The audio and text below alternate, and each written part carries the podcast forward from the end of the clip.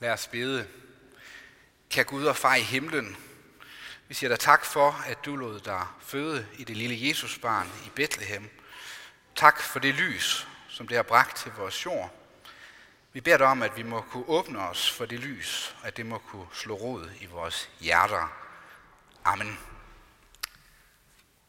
I begyndelsen af december der kunne man på en artikel på Danmarks Radio læse om, at julen i år er blevet aflyst i intet mindre end Bethlehem, den by, som Jesus kom til verden i, og som jo sådan set danner rammerne om kulisserne i det juleevangelium, vi netop har hørt.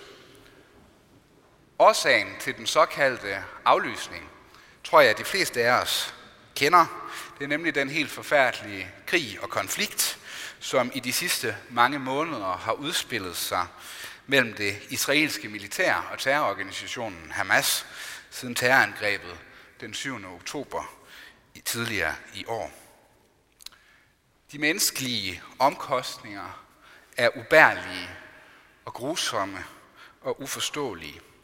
Uanset om det rammer israelere, palæstinenser eller alle mulige andre. En ting er, at byer ligger i ruiner.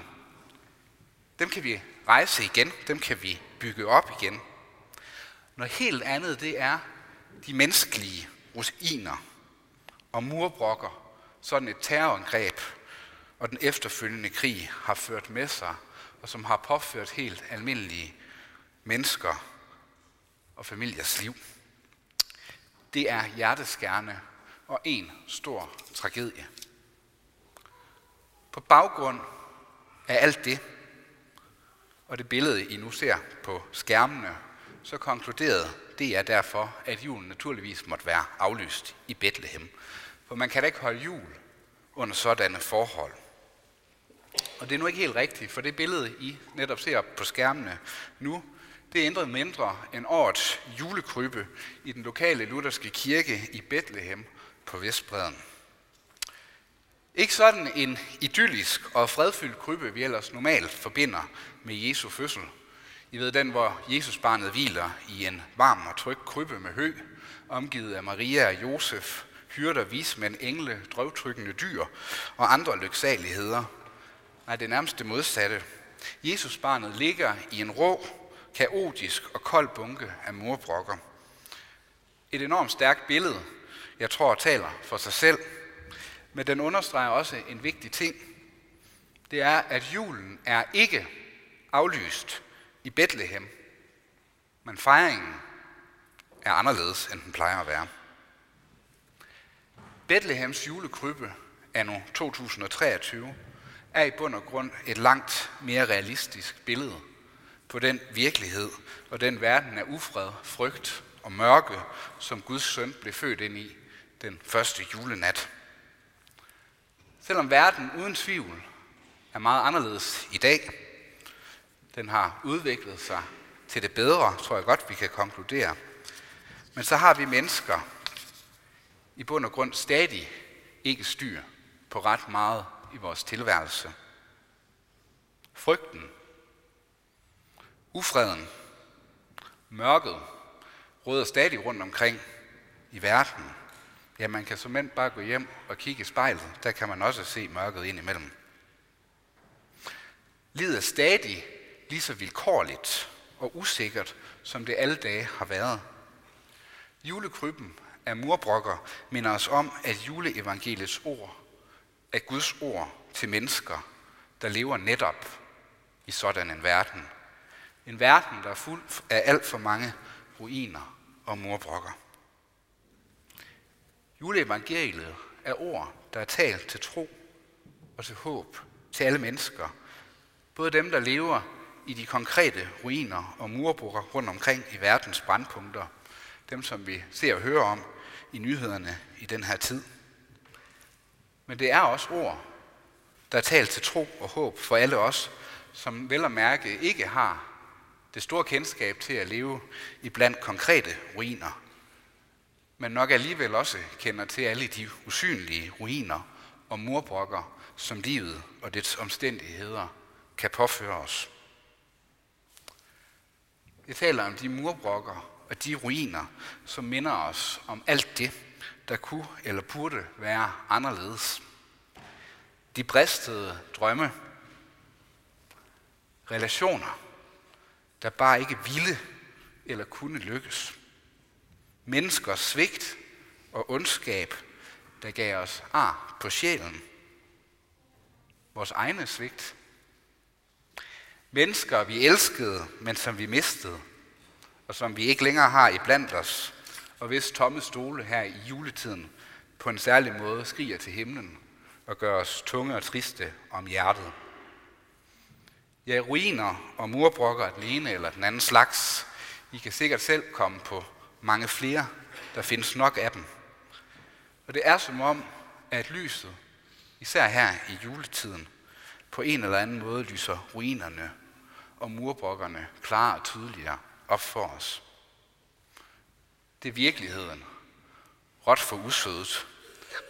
Kristen tro, det handler ikke om at leve i en fjern virkelighedsfornægtelse, men derimod turde leve midt i verden, midt i al dens kompleksitet af godt og ondt, af lykke og af ulykke. Gud han lod sig ikke føde på nogen som helst måde ind i en pæn og velfriseret eventyrverden, men derimod ind i den verden, som du og jeg kender til, hvor død og ondskab, ruiner og murbrokker, synd og død altid synes at skulle tage det sidste stik hjem.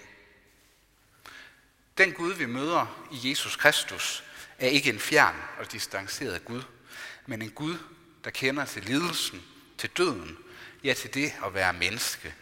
Han har trods alt selv prøvet det.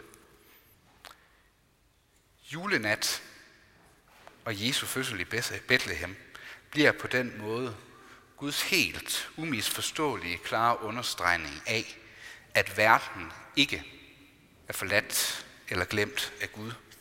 At du og jeg ikke er glemt. Det er budskabet om, at Jesus er der, midt i alle vores murbrokker og ruiner. Det er et frygt ikke, som englens budskab til hyrderne lød. Et frygt ikke, der også lyder til os. Hvorfor? Jo, fordi i dag er der født os en frelser i Davids by. Han er Kristus, Herren.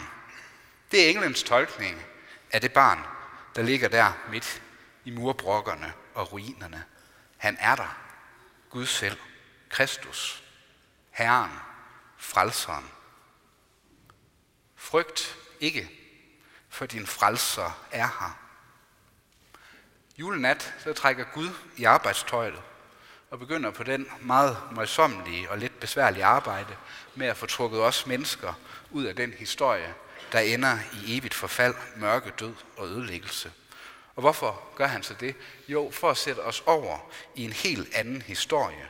En ny historie, der ender i lysets rige, hvor alt er så godt og fuldendt. Verdenssituationen viser os, at Gud har en del stadig at arbejde med. Også vi har det, før vi er helt i mål. Verdenssituationen, den kan vi ikke gøre meget ved. Men vi kan tage det spørgsmål, som Gud her i julen og sådan set hele tiden stiller os. Vil du lade mig trække dig op af alle dine ruiner, ud af mørket, ud af ondskaben og optagetheden af egen navle?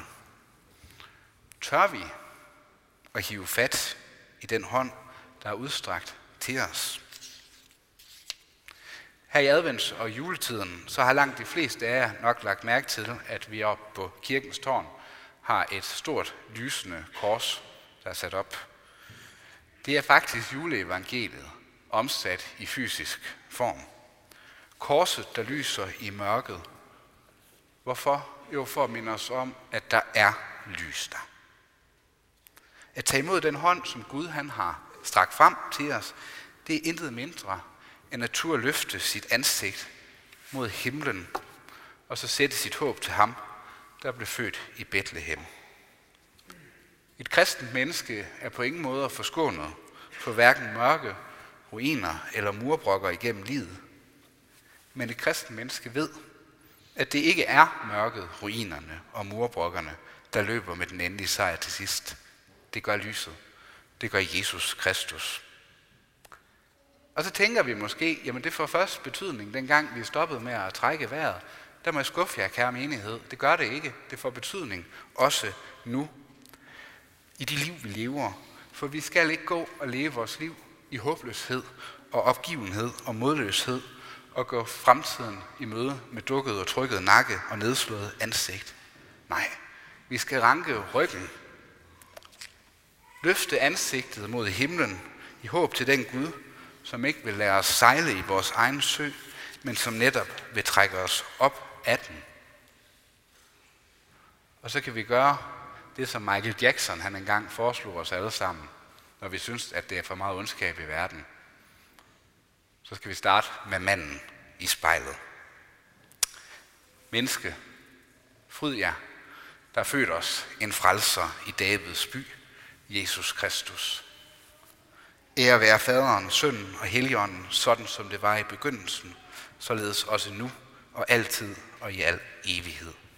Amen. Og så må I gerne rejse jer, og så skal vi tilønske hinanden med apostlen, hvor Herre Jesu Kristi nåde, Guds, vor Fars kærlighed og Helligåndens fællesskab må være med os alle. Amen. Og værsgo og til plads. thank you